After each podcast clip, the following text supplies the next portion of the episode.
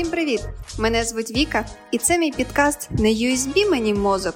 Тут ми спілкуємось про корпоративну ай ті-освіту. З представниками різних компаній будемо обговорювати розвиток ай ті-індустрії і навчання в ньому. І будемо розбирати, з чого все ж таки краще почати свою кар'єру в ай ті. Всім привіт! Володимире, дякую, що приєдналися. Це новий випуск підкасту «Не ю ес бі мені мозок», де ми спілкуємося про ай ті-освіту, про ай ті-індустрію і про те, як все ж таки до неї потрапити. Вітаю! Доброго дня всім! А, Володимире, розкажіть, будь ласка, трішки про себе, про свій досвід викладання. Я знаю, що він у вас доволі великий. І потім ми перейдемо до того, про що хотілося б поспілкуватися. Я у двохтисячному році почав навчання в Харківському національному університеті радіоелектроніки за спеціальністю комп'ютерна інженерія та навчався там до дві тисячі п'ятого року. Після завершення навчання я поступив до аспірантури на те ж саму спеціальність комп'ютерна інженерія та почав викладати. Спочатку це були курси, пов'язані з проєктуванням мікроелектроніки, тому що це була спеціалізація тієї кафедри, на якій я навчався. Але згодом ми ще почали робити деякі курси, які були пов'язані з програмуванням. Та я викладав курси, пов'язані з паралельним програмуванням, програмуванням многоядерних процесорів, оптимізації швидкості роботи програмного забезпечення. Та у дві тисячі одинадцятому році я почав працювати як iOS-розробник. В нас була невеличка команда розробників. Та ми почали робити різні послуги для американських та європейських замовників щодо розробки програмного забезпечення.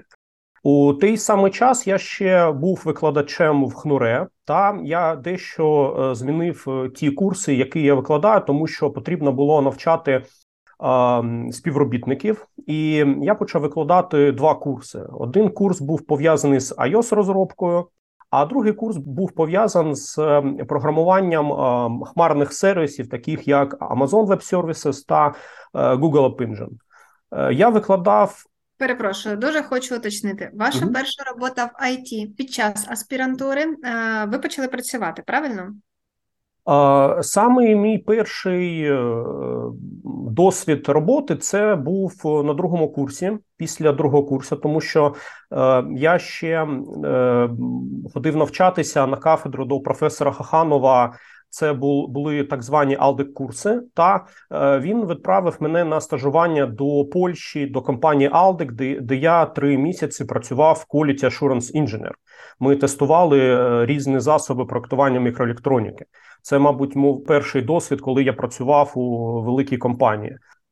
Але ще після завершення вузу, та коли я був аспірантом, в мене був досвід роботи як project manager. Це компанія, вона називалась International Software Productivity and Engineering Institute. Це був стартап Володимира Павлова. Та ми розробляли системи, інформаційні системи для бухгалтерів. Це був, мабуть, мій перший досвід як project manager. Але це усе було у паралелі з, з тим, як я навчався та працював в ХНУРЕ. Тобто ваш е, досвід в ай ті спочатку кю ей, потім пі ем, потім, потім iOS-розробка. Так, моя, моя, моя перша як в ай ті, в ай ті це було Quality Assurance, тому що я коли був ще в школі, я цікавився програмуванням, але коли я пішов на перший курс ХНУРЕ, факультет Київ, там було дуже багато сильних програмістів, та я зрозумів, що, мабуть, програмування це не моє, тому що були хлопці, які набагато краще програмували, ніж я. Та я дещо, в мене інтерес до програмування був не дуже великий у той час, але е, в мене дуже добре виходило проєктування мікроелектроніки, тому що я швидко навчився працювати з системами сап ар, та е, в мене дуже добре виходило бути quality assurance цих систем, тому що е, я добре розумівся, як вони працюють. Добре, дякую. Ми зупинились на тому, що ви викладали два курси для викладачів. Стосовно хмарних сервісів був курс, правильно? Угу, так. Давайте повернемось до цього, до цього місця і продовжимо. Да, тому що тоді у дві тисячі одинадцятому році, коли ми почали з хлопцями розробляти ці застосунки для iOS, iPad, iPhone, то я подивився, що у Харкові ми не змогли знайти інженерів, які б це вже вміли. Та коли я працював на кафедрі, завідувач кафедри запитала мене, що якщо наступного року в нас є можливість зробити якісь нові курси, замість яких старих курсів, що, що б ти хотів викладати? Я відразу сказав, що це повинно бути iOS та хмарні обчислення та мова Python, тому що це були ті спеціалізації, які е, я потребував, щоб хлопці, студенти приходили до, до мене на стажування та на роботу. Um, наскільки я пам'ятаю, тоді у дванадцятому-тринадцятому році у Харкові в вишах, мабуть, я був перший, хто почав викладати iOS-розробку в вишах. Ні комерційні курси, а у вишах. І, мабуть, десь десять або п'ятнадцять співробітників, студентів, вони стажувались зі мною, допомагаючи мені розробляти ці застосунки та заробляючи деякі гроші. Тут, перепрошую, дуже хочеться вставити жарт, що це ви розповідаєте зараз про дванадцятий-одинадцятий рік. Пройшло трішки більше, ніж десять років, а ситуація кардинально не змінилась. iOS так і не викладають масово, і знайти спеціалістів серед студентів все ж таки важко. І дуже цікаво, що Python ви почали також ще в ті роки викладати? Так, да, тому що ми розпочали як команда, яка розробляла лише мобільні застосунки, але коли замовники е, зверталися до нас, то вони казали, хлопці, нам потрібен застосунок. Та вони ж не кажуть, що їм потрібен щось сервер, база даних та інше. Та у більшості випадків е, вони мали на увазі, що їм ще потрібен якийсь сервер. Е, ми спочатку відмовлялися від таких заказів, тому що в нас не було інженерів, хто мог би спроєктувати цей сервер, розробити цей сервіс, інтегрувати з базами даних та інше. Але згодом ми зрозуміли, чому ми теряємо цих клієнтів, ці гроші, то почали розробляти ще й веб-застосунки. Там це були, мабуть, дві інженерні спеціалізації, які були дуже потрібні нам. Це мобільна розробка та хмарні обчислення з мовою Python. В мене був вибір, чи це треба робити з допомогою Java чи Python. Та коли я особисто спробував розробити хмарний додаток на Java, в мене не вийшло, було дуже складно, але Python, я пам'ятаю, що, мабуть, десь за тридцять хвилин перший веб-застосунок я розробив, якесь демо та вилив його до Google App Engine, воно запрацювало. Це е, був вирішальний момент, коли ця моя доля Java-розробника або Python-розробника, вона пішла по, по шляху Python-розробника. Дуже цікаво, дякую. І скажіть, наскільки було вдалим викладання для студентів Python iOS? Якщо, може, пам'ятаєте, скільки студентів після курсу були спроможні отримати роботу? Звичайно, це, мабуть, десь десять-п'ятнадцять відсотків від групи, тому що, звичайно, на факультет КІУ йдуть достатньо талановиті хлопці. Мабуть, вони, вони змогли би це зробити і без мене, але коли є можливість піти та попрацювати, тому що у той час більшість співробітників, з якими я працював, це були мої студенти. Да? Тобто це були, вони ще, мабуть, були на четвертому курсі, ще не мали бакалаврів навіть, але коли вони підходили до мене після курсу та казали, Володимир Ігорович, чи є якась можливість піти щось зробити, який, який, якийсь додаток? Я казав так, тому що я тебе знаю, ти талановитий хлопець, ти був на усіх лекціях, ти зробив усі лаби, задавав правильне питання, так, то, мабуть, десь десять відсотків. Групи в мене були не дуже великі, звичайно, це п'ятнадцять-двадцять чоловік та, мабуть, один, два, три хлопці або дівчинки з групи можна було сміливо запрошувати на стажування, та це був добрий експірієнс з ними, так? Десь десять-п'ятнадцять відсотків талановитих студентів було. У цьому процесі наскільки була важлива мотивація студентів? Чи в ті роки особливо мотивувати нікого не було потрібним? Ні, це не, не так, тому що зазвичай е, більшість студентів, вони мотивуються не, мабуть, не, не працю, не працевлаштуванням, да? Тому що це лише топ-студенти, як я кажу, мабуть, три, чотири, п'ять е, у той час. Да, тому що ми кажемо про дві тисячі дванадцятий, тринадцятий, чотирнадцятий роки. Згодом, коли я працював, тому що останній раз, коли я працював викладачем в ХНУРЕ, це був дві тисячі дев'ятнадцятий рік, та картина вже була інша. Тому що багато компаній, вже студенти з третього курсу, вони вже працювали. Тому що коли на початку курсу до мене підходили студенти та казали: Володимир Ігорович, я вже працюю в ей бі сі ді, не буду називати ім'я компанії, ви, ви і так усі ці компанії знаєте. А, вони казали, ми вже працюємо. Я, я кажу, ким? Вони, вони казали, мобільними розробниками. То, тому що вони ще не слухали мій курс, але вони вже десь, мабуть, проходили якісь туторіали або курси від компанії та вже працювали. Я казав, без проблем, покажи мені, що ти робиш на роботі, та якщо там усі ці чотири або п'ять питань вже вирішені у твоїх додатках, я, я ставлю тобі п'ять або залік, що, що там треба. Інші хлопці, які казали, ми працюємо, наприклад, веб-розробниками, я казав, окей, для тебе не буде складним завданням взяти, зробити чотири лабораторні роботи, тому що вони не дуже складні, та показати мені, здати це екстерном. І я пам'ятаю, що у дві тисячі вісімнадцятому-дві тисячі дев'ятнадцятому роках, мабуть, вже половина студентів вже працювали, тому картина ця змінилась за ось ці, мабуть, шість-сім років, я вважаю, у, у гарному напрямку, да? Тому що якщо студенти вже з третього курсу десь працюють, мабуть, це добре. Ох, дуже спірне питання. Якщо це прямо з третього курсу, тут моя точка зору, що хоча, хоча б третій курс було б добре закінчити, але так, дійсно, я бачу картину, що вже з кінця другого курсу багато студентів мають якесь перше місце роботи. Але дуже цікава у вас була гнучка система стосовно того, що навіть якщо студент працює, в нього є необхідність здавати лабораторні з вашого предмету, якщо це безпосередньо не iOS-розробка. До речі, а стосовно про програми. Чи не вважаєте ви якимось упущенням те, що мобільна розробка в ХНУРЕ викладається аж на третьому курсі?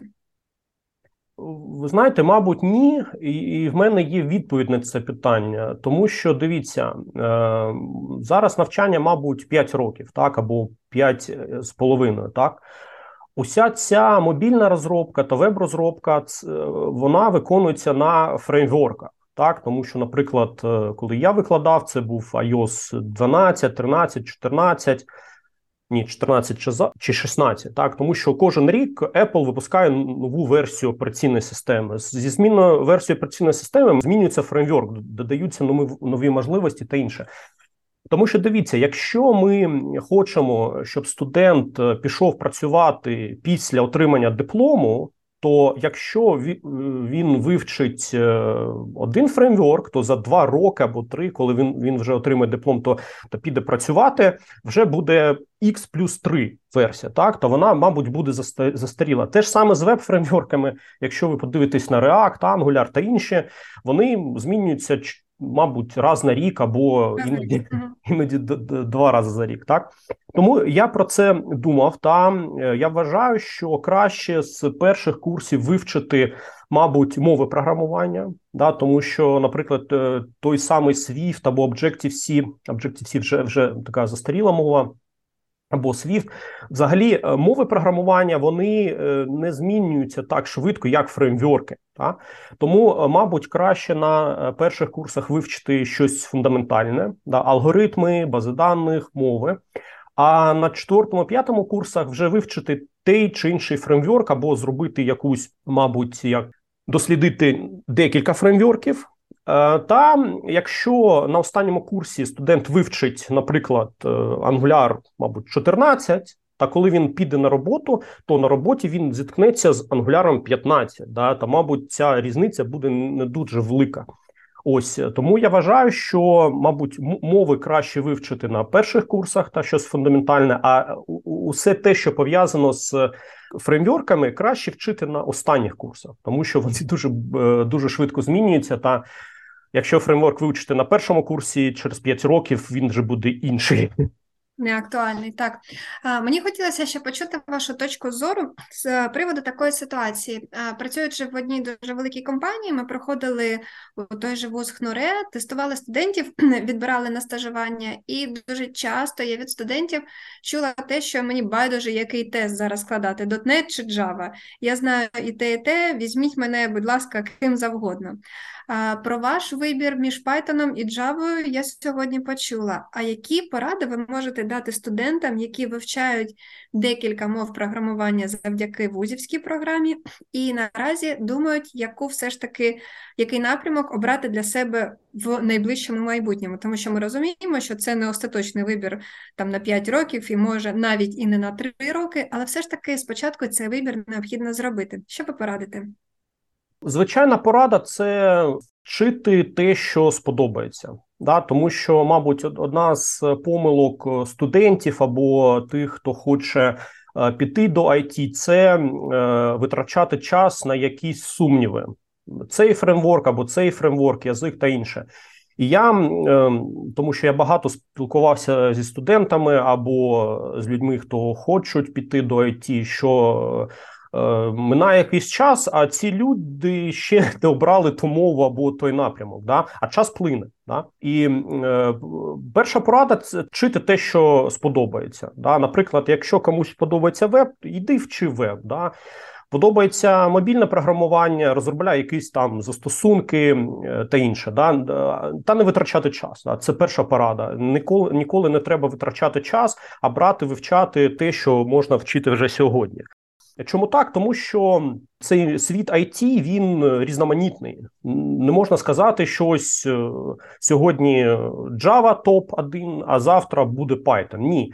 Навіть програмісти на мові Сі, яка дуже стара, да, це, мабуть, тридцять шість років мові Сі, мабуть, навіть більше. Вона досі... Досі є програмісти, які програмують, тому що і мікроконтролери, вбудовані системи та інші ще потребують програмування на мові Сі. Друга порада – це, мабуть, подивитися, які є вакансії. Да, тому що, наприклад, якщо ми маємо вісімдесят вакансій на C-Sharp та сімдесят на Java і, мабуть, десять вакансій на Go або Rust, то у вас буде більше шансів, якщо ви відправите п'ятдесят чи шістдесят резюме на C-Sharp, ніж ви відправите п'ять резюме на Rust чи Go. Я не, я не кажу, що Go чи Rust якісь мови, які погані. Ні. Це більш порада щодо вірогідності того, що ви знаєте роботу, тому що, наприклад... Отримання першого оферу, фактично. Так, так. Тому що, наприклад, якщо комусь сподобається Делфі, та він каже, а мені подобається Делфі, та ви, ви радили, що вчіть те, що вам подобається. Ні, Делфі вже, мабуть, ніхто не зможе знайти роботу. Або, якщо, наприклад, мова програмування специфічна, але вона досі існує, один С, да? Це російська система, яка заборонена в Україні, та, мабуть, вже буде дуже важко знайти роботу, а А, а навіть якщо зна... чоловік знайде роботу, то за, за рік вже цю систему з... З... буде замінено на якусь українську систему чи за кордоном. Мабуть, це основні поради тим, хто обирає мову.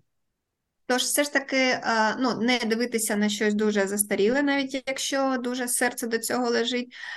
За дуже сучасним теж, напевно, не варто настільки поспішати і зробити аналіз тих пропозицій, які наразі є на ринку, і пробувати. Напевно, мені здається, якщо порівнювати виконання лабораторних робіт з цієї чи іншої мови програмування, це може бути якимось вирішальним таким моментом, де людина може зробити висновок «О, а це мені сподобалось більше». Так, так, тому що зробити якісь туторіали, якісь демо-проекти, да, можна буде зрозуміти, чи, чи яка мова йде легко або складно, та зробити цей вибір. Тому що оця крива навчання, да, вона не повинна бути дуже складною. Тому що, наприклад, ось академічний підхід, да, наприклад, як роблять вузи. Треба спочатку три роки вивчати якусь теорію, да, а вже згодом зробити щось практичне. І це е, не для усіх, так, тому що цієї мотивації її може не вистачити на довгий проміжок часу. Так, та, тому що спробувати ту чи іншу мову, ті чи інший туторіал, навіть якщо спробувати різних викладачів, да, тому що іноді проблема не у мові чи у фреймворку, а тому, як цей курс викладається, да, знайти, наприклад, якісь YouTube курси чи інше, та спробувати. Чому, чому це важливо? Тому що цей перший успіх Hello World аплікації або якогось демо-сайту, щось складніше, це дуже важливо для того, хто навчається, щоб відчути цей успіх. Да? Я, я щось зробив, воно працює, воно ось ось додаток або ось цей вебсайт. Да? І це може стати вирішальним, тому, тому що е, я, я так, так, е, такий же, як усі. Коли я починав вивчати сам е, хмарне обчислення, я витратив, мабуть, три години, щоб е, зробити цей додав, додаток за допомогою Java. Та воно не, не, не заробило. А, наприклад, Python тридцять хвилин вже в, в, в мене був цей перший додаток, та я зміг це вивчити сам та згодом піти та зробити добрий курс для студентів в ХНУРЕ. Це було просто запробувати новий курс і ввести щось, що не було раніше в програмі. Нові курси робити складно. Чому? Тому що дуже багато часу треба витратити на те, щоб зібрати матеріал, самому розібратись у ньому, да, зробити якісь демо, приклади, зробити слайди та конспект та інше. Да. Тому що будуть питання, да, тому що студенти вони будуть запитувати, а як це працює, як це працює. І якщо я як викладач лише... наприклад, буду їм показувати офіційну документацію, це вони можуть зробити і без мене, так? Тому що вони зацікавлені у якихось глибших питаннях. Або якщо, наприклад, на лабораторній роботі щось не працює, якийсь код ошибки, то треба піти, допомогти цим студентам вирішити це питання. Та це найскладніше, да? Тому що зазвичай, як, як працюють виші, програми вже готові, вже готові всі лекції, треба піти лише переказати це ще один раз іншому потоку. А з новим курсом це складніше, тому що треба з нуля усе це розробити. Дякую. А ваші відносини з ХНУРЕ закінчилися, здається, у дев'ятнадцятому році, вірно? Так. Ви більше не викладаєте? Я більше не викладаю в ХНУРЕ, так. Ви не викладаєте в ХНУРЕ, чи на якихось курсах і лекції продовжуєте читати? Я зараз продовжую читати свої лекції, та, тому що в мене є один курс – це Selenium та Python, це публічний курс. Та ще я допомагаю компаніям навчати їх співробітників. Наприклад, якщо вже є команда тестувальників, я можу дати їм свій курс по автоматизації тестування за допомогою Selenium та Python та зробити з ними серію консультацій, де ми зможемо впровадити ці скрипти автоматизації в їх процес. Тому тобто я викладаю це частина корпоратив, корпоративного навчання, правильно? А десь п'ятдесят на п'ятдесят, да, тому що двадцять другий рік я витратив на те, щоб записати цей курс, він перервався із-за війни, так, але, мабуть, десь у травні я його доробив, то увесь, усі лекції вони вже записані, вони є, та є лабораторні роботи, а починаючи з літа, да, це стало більш корпоративним навчанням, тому що звертаються компанії та треба довчити їх співробітників. Це стосується лише автоматизованого тестування, чи так. Це і Python як окреме програмування? Там є частина, яка присвячена Python з нуля. Да, цей курс, він на YouTube є, там, мабуть, десь десять або п'ятнадцять годин цих моїх лекцій. Але я не робив, мабуть, таке зауваження на самому Python, тому що ем, ви знаєте, що інформації для початківців її дуже багато. Да, в інтернеті, мабуть, це не проблема. Е, я, я не перший, хто зробив курс по Python. Да, тому е, цю частину, яка присвячена Python з нуля, я її, її виклав у вільний доступ. Вона безкоштовна, можна піти та її послухати. Да, тому що е, я більш е, навчаю, коли вже треба зробити наступний крок. Да, ось я вже вивчив якийсь основи Python, як я можу, наприклад, за допомогою Python зробити автоматизацію тестування вебсайтів, наприклад. Дякую. Ми обов'язково в описі до відео залишимо посилання на безкоштовний курс. Мені здається, це також буде цікаво переглянути. Основою спілкування у сьогоднішньому випуску став ваш допис у Фейсбуці uh-huh. в листопаді минулого року про те, що ви написали, що інколи трапляються такі кейси, коли а, люди вигадують собі рік або більше, або менше якогось досвіду для того, щоб бути прийнятим на роботу або для того, щоб їх запросили на інтерв'ю. І в цьому дописі ви запропонували кілька а, методів, як здобути цей досвід, для того, щоб його не вигадувати. Хочу підняти цю тему. Особисто ви стикалися з таким моментом, що люди вигадують собі досвід або кажуть неправду на інтерв'ю та фіксують якусь неправду у своїх резюме? Так, я дуже багато проводив співбесід з програмістами, та це, мабуть, це було не дуже часто декілька років тому, і в мене є декілька історій. Одна історія – це про інженера, який мав досвід десь три роки як інженер з автоматизації тестування за допомогою Python, та у нього ще був один рік, це був рік досвіду програміста за допомогою Python. І він, наприклад, у, у нього в резюме він зазначив, що він знає таку технологію проєктування як Ді Ді Ді – Domain Driven Design. І це було дуже цікаво, тому що це доволі продвинута технологія. Та я задав декілька питань за цю технологію, та е, хлопець кинув слухавку. Да, це був дуже цікавий досвід, тому що він сказав мені: Володимир, ви, мабуть, викладач, тому що ви, ви тут мені якийсь екзамен робите, та ви, та ви не питаєте про мій досвід. Я кажу, ну, окей, як з твого зору потрібно, щоб ця співбесіда йшла, давай за твоїм сценарієм підемо. Та він кинув слухавку, так. І ось учора мої хлопці, які проводять співбесіди з Python-розробниками, вони казали теж цікавий случай, що один хлопець зазначив, що він знає таку технологію ес кю ель алхемі, це для роботи з базами даних за допомогою Python. Та каже, що ми, ми завдали перше ж питання за цю технологію, та відповідь була неправильна. І виявилося, що хлопець щось про неї чув, та він її зазначив, тому що він про неї чув. Тому е, я так, є така проблема, що вказують е, зайві роки, да, тому що пройти цей скринінг, коли, е, наприклад, е, до ейч ар е, є заявка, що треба знайти інженера два плюс, наприклад, роки.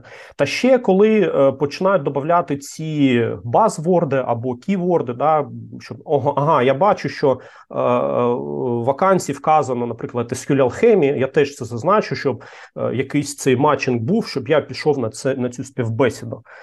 Та ще це, мабуть, ще пів біди, але останній рік я бачив, що є цілі групи людей, які починають казати: йдіть та вкажіть цей зайвий досвід. Да, тому що це, є... це мається на увазі, перепрошую, це мається на увазі початківців, яких взагалі немає досвіду, чи це, наприклад, людина, в якої там три роки досвіду, і вона ще собі два рочки накидує? Це, це як серед тих, хто ще не має досвіду. Мені це дуже не подобається, да? Тому, чому? Є дуже багато факторів, вони вже, мабуть, два або три подкаста було на цю тему, про цю, цю брехню у досвіді. А моя точка зору інша. Перше, що я як роботодавець, да, я не хочу спілкуватися з людьми, які цей досвід собі вигадали. Не тому, що я не, не бажаю наймати початківців без досвіду, да, тому що я їх дуже багато наймав. Це і, і добре, і погано. Добре, тому що початківці іноді дуже гарно працюють, да, тому що вони мотивовані, це якісь талановиті люди.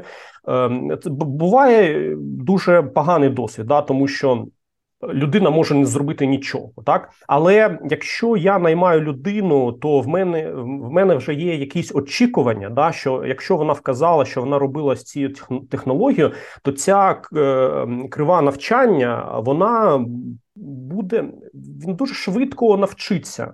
якщо є, є якийсь же досвід. А якщо він вказав, що він знає це, це і це, в мене очікування, окей, ну, мабуть, він десь місяць ще повчиться та буде вже продуктивно працювати. Але ні. І складається така ситуація, що цей хлопець, він навчається за мій рахунок, тому що він ніколи про ці технології не чув, він тільки їх вказав у резюме, та він навчається за, за, за мій кошт, да, що він сидить цей місяць, два, три, коли вже він буде досить продуктивним.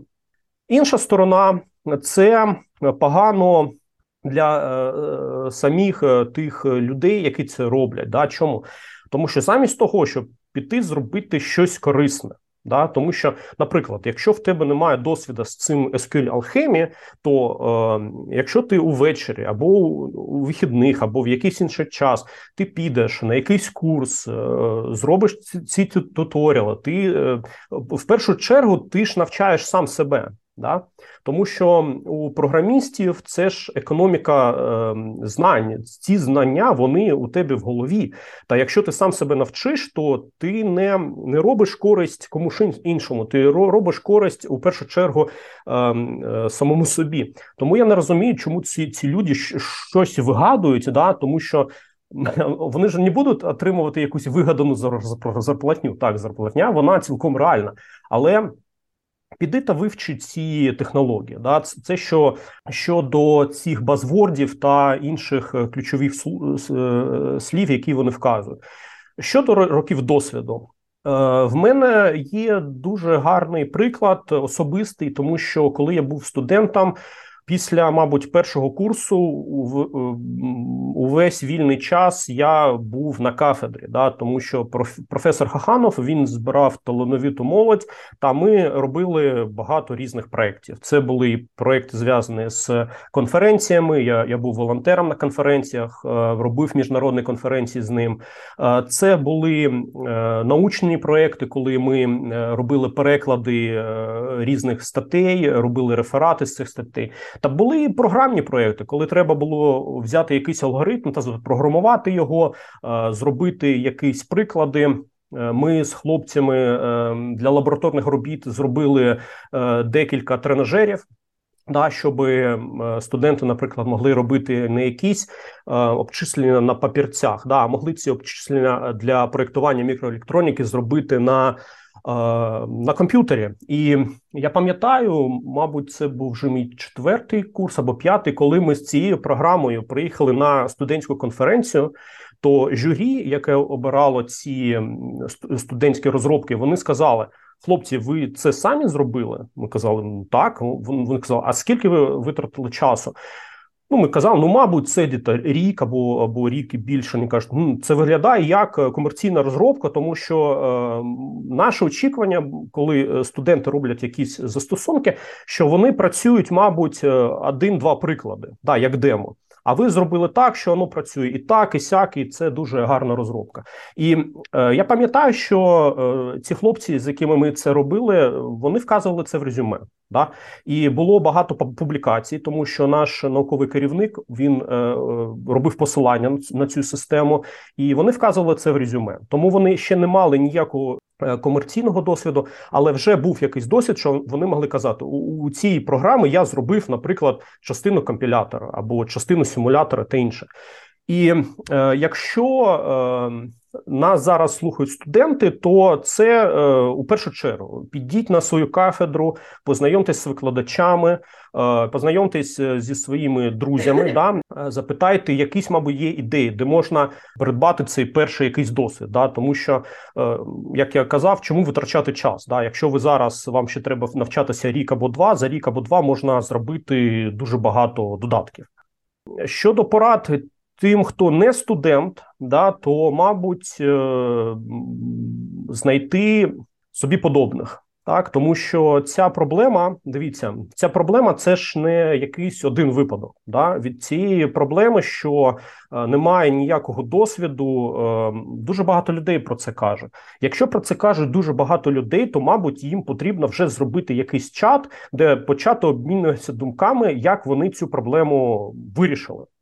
ті люди, які кажуть, допишіть рік або два досвід, це інший чат, нехай буде, а пускай це буде чат, в якому вони кажуть, окей, хлопці, наприклад, я хочу робити мобільні додатки. Хто ще хоче робити мобільні додатки?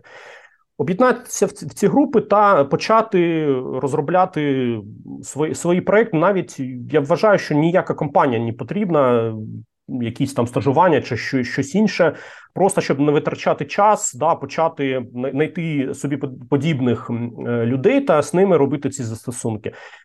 Я вважаю, що, наприклад, в менторах не буде проблеми, тому що якщо піти до якихось професійних чатів, наприклад, у нас є iOS Харків чат, є, є Python Харків, Харків Пай чат, да, і там більше сотні інженерів. Да, тому навіть у нас можна піти та знайти якогось ментора, який буде раз на місяць перевіряти коди або давати якісь поради. Секундочку, дуже цікаве питання. А як в таких чатах ставляться до новачків і до питань? Ну, ми ж розуміємо, новачки дуже часто ставлять питання, які можна нагуглити. Не на перших трьох там сторінках, посиланнях, але все одно більшість відповідей на питання новачків можна нагуглити. А яка атмосфера в тих чатах? Чи варто туди писати якісь дуже прості питання і дійсно, чи реально знайти там менторів? Дивіться, я буду казати правду. Зараз і от одного, з одного боку дуже багато людей, яким треба якісь поради, яким треба якийсь досвід. З іншого боку, в цих чатах зараз тиша. Серйозно? Серйозно. Тобто, якщо б був якась товпа людей, яка кожен день пише по десять, по двадцять безглуздих питань новачків, їх немає. Ну, ми обов'язково і... залишимо посилання під цим відео. Да. Тому що це, це цікаво. Я, я, я можу дати декілька, мабуть, два або три канали, або, або навіть більше. Я можу канали дати посилання на канали моїх друзів, які модерують ці канали. Та я не пам'ятаю, щоб там хтось дуже злився, якщо е, задають яке просте питання. Там зараз тобто, тиша... Хейтної токсичності там немає. Ні, вона, знаєте, як тридцять шість цілих шість, як у середньому в больниці, да, тобто вона є, но, але це не той рівень, щоб почати ці канали закривати, щоб тут за членськими взносами або ще щось. Да? Тобто я кажу, що це дивна ситуація. З одного боку, є велика кількість людей, яка хотіла би навчатися, але, але вони не використовують ці канали як спробу знайти собі ментора, знайти собі якусь пораду, знайти якесь стажування. Да? Це от інша порада, вона, мабуть, вона гарно працювала до ковіда та до війни, але... Зараз це, я, я, я не знаю, вона буде працювати чи ні, це йти на конференції, йти на якісь е, семінари та мітапи, тому що там вірогідність знайти собі стажування, е, мабуть, найвища. Чому? Тому що на цих конференціях можна підійти, познайомитися з якимись хлопцями, навіть не спікерами, а звичайними слухачами, запитати в них, що вони роблять, які технології, які є можливості. Да? Тому що, наприклад, якщо є якийсь мідл-розробник або сеньор-розробник, то запитати в нього, чи є у тебе в команді якась вакансія, він скаже, да, є джуніорська вакансія, а, а ти тут такий, а ось дивись, я, я зробив якийсь додаток, він каже, о, а давай надійшли мені твоє резюме, та я його віддам ейч ар-у та скажу, що я тебе особисто знаю. Да? Це, е, е, мабуть, шанси в десять разів або в сто разів, да, стають вищими. Я вже не кажу, якщо піти пива попити після цієї конференції, зазвичай е, після другого келиха вже йди до нас роботи. Ось, тому що це особистий контакт, і це неформальна така зустріч, і, наприклад, я от зараз хвилююсь, да? Я не можу собі представити хвилювання початківця на, на співбесіді. Сьогодні читати... Ви знаєте, при, приблизно так, як почуваю себе зараз я, майже як початківець на співбесіді, я також хвилююсь. Я сьогодні читав анекдот на цю тему, що хлопець пише, я так хвилювався на співбесіді, що я випив три, три чарки водки. Та мене взяли, а знизу допис, ми, ми тебе взяли, тому що ти про коня заспівав. Так, знаю, це анекдот. І дійсно, і таке буває. Беруть, і мені здається, не тільки за хард-скіли, звичайно, ми розуміємо, що софт-скіли дуже важливі. До речі, торкаючись теми софт-скілів, наскільки ви вважаєте це важливим і актуальним на часі? Важливо, досить важливо. Да, тому що, наприклад, я, той інженер, мабуть, ще, як то кажуть, старої закалки, да, я, раніше я вважав, що треба лише хард-скіли, да, або інженерні скіли добре програмувати. Але коли я попрацював більше десять років з людьми, вже як менеджер, да, як керівник, то е, не вистачає, зараз не вистачає софт-скілів. Да, тобто, як спілкуватися з людьми, з, з твоєї команди, як спілкуватися з твоїм керівником, як спілкуватися з підлеглими. Да, е, цього не вистачає. Тому е, це, що пов'язано з, як то кажуть, емоційним інтелектом, да, коли ти, наприклад, до мене звертається хтось про допомогу, да, і каже, допоможи мені вирішити ось це питання, я бачу якусь ошибку в компіляторі, я не знаю, що робити. Іноді буває перша реакція, що він перейшов, таке безглузде запитання задати, та чому він це не загуглив. Да? Тому що гуглити – це не софт-скіл, це, це хард-скіл. Але відреагувати на якусь ситуацію е, між людьми – це, це ж софт-скіл. І перша реакція – це така, який він дурень, не може це зробити. А якщо е, подумати про те, що хм, він, ща, він зараз проходить стажування, да? Він, мабуть, щось не знає, у нього дуже великий стрес, да? Він не може щось зробити, та ще я йому щас, щас зверху додам, да? Він навіть піде та напише на звільнення. Ось, і подумати, да, да, це, мабуть, безглузде питання, але я допоможу. Тому що за ці, як я кажу, більше десять років роботи з співробітниками як керівник, я дійшов висновку, да? У будь-якій ситуації проблемній, я не кажу робочій ситуації, коли ми сидимо та робимо, да, щось проєктуємо. У проблемних ситуаціях, коли у когось щось не виходить, найкраще, що я як керівник можу зробити, це навчити. Тобто, якщо хтось приходить і каже, в мене щось не виходить, то я кажу, це не проблема, давай ми зробимо мітинг, прошаримо стіл, та за, за годину я тебе навчу це робити. Це саме найкраще я можу зробити, тому що е, за годину працівник буде це вміти робити. Так? Це, це найкраще я можу зробити для усіх, для нього, для себе, для, для організації в цілому.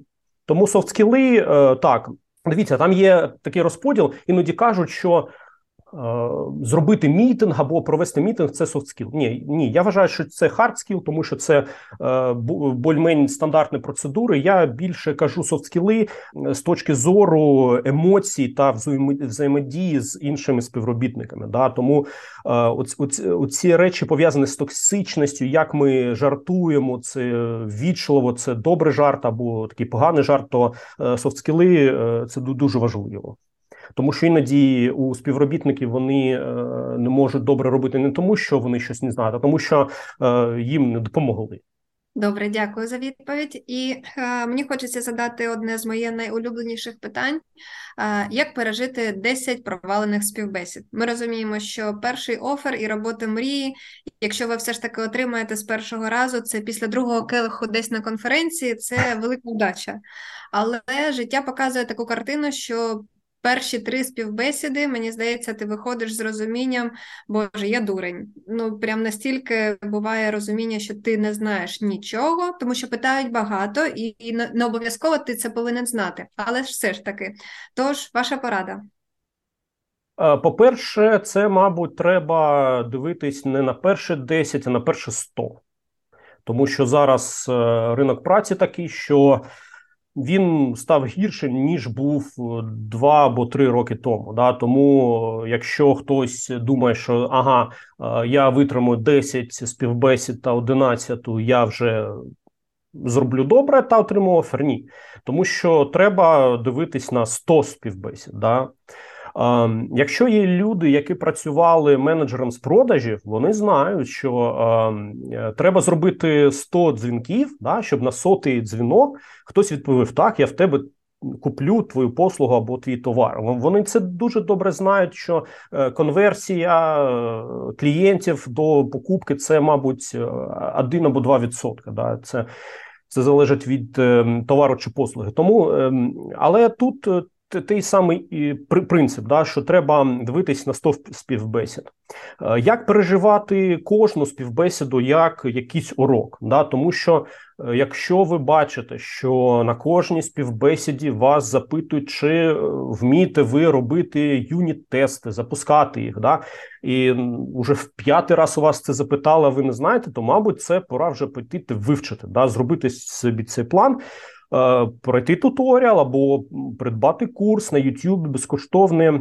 Це не важливо, да, не, не має значення, але е, робіть висновки, да, тому що е, не, не буває такого, що у вас буде сто співбесід на якусь, е, по якійсь технології або мові програмування, та там будуть різні питання. Ні, питання будуть, мабуть, у вісімдесят відсотків однакові. Тому е, робити висновки після кожної співбесіди, що вас запитували, та робити цю роботу над помилками, або робити домашні завдання, це брати день, два або тиждень цієї творчої відпустки та щось вивчити нове.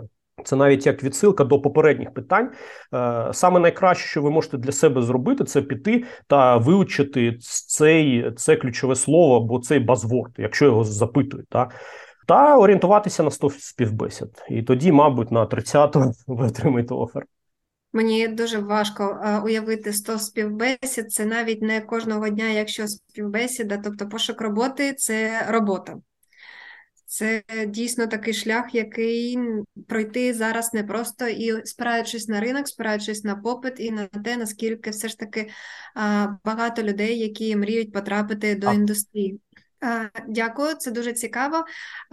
Ще хотіла задати таке питання. Ось у вас є ваше особисте навчання для людей вже з досвідом, якщо ми повертаємось до корпоративного. Є курс для людей, які тільки починають свій шлях в ай ті, є можливість відповідати на питання новачків. А що для вас особисто більш цікаве? Спілкуватися з людьми, які вже пройшли якийсь шлях, і покращують або відкривають для себе щось нове, чи з людьми, в яких ще, ну, можна так сказати, горять очі, і вони тільки починають цей шлях? Е, я, я, я пригадав інший анекдот про Альберта Ейнштейна. Е, коли він їздив по різних містах Європи та доповідав свою теорію відносності, одного разу його, його шофер сказав: Альберт, я вже сто разів чув цю лекцію, давай я її доповім. Ейнштейн сказав: давай. І одного разу, одного десь вище в Європі, його водій почав доповідати цю лекцію. І коли із зали хтось завдав запитання, то він сказав: «Хе, це, це таке легке запитання, що навіть мій шофер може відповісти». І дав, дав слово справжньому Ейнштейну. Е, е, коли я викладав більше десять років, то це, мабуть, був один з тих е, моментів, що мені не сподобалося в вузі, тому що коли я викладаю багато років, паралельно я ще роблю який проєкт для замовників, то мої навички, вони зростають кожного року. Але студенти кожен рік нові, та вони на тому ж самому рівні. Да? Тому в якийсь момент мені стало нецікаво викладати, наприклад, для студентів, тому що кожен раз це для мене як день сурка, да, з нуля розповідати. Тому мені дуже подобається, коли вже приходять хлопці рівня мідл, да, то вони починають задавати якісь питання, на яке, мабуть, ще немає відповіді. Да, тобто треба з, з ними сісти та попрацювати, а не то, що там «Хей, помилка чотириста чотири, що це таке? Перевірю адресу». Да? Ні, вони приходять і кажуть, наприклад: «Хей, дивись, в мене вже є сто п'ятдесят юніт-тестів, але е, е, все одно ми маємо ще деякі помилки, які знаходять люди за допомогою ручного тестування, де ми помилилися в наших тестах». Да? Е, іноді не буває відповіді відразу, да, треба сісти, подивитися, що вони зробили, зробити якийсь аналіз, кодовий, тобто казати, ага, ви не те тестуєте, що треба. Да? Тому особисто для мене це цікавіше працювати з людьми, які вже щось вміють, та в них є запитання, відповідей, на яких ще на першій сторінці Google нема, або ще нема у чат джі пі ті чотири. Круто, дякую. Кстати, мабуть, це інша тема, але ще я рекомендую початківцям чат джі пі ті чотири. Я тиждень тому зробив невеличку співбесіду по Selenium і Python, і він, я б його наняв як на стажування, я б чат джі пі ті чотири я б найняв би. Тому що базові питання він відповів дуже добре.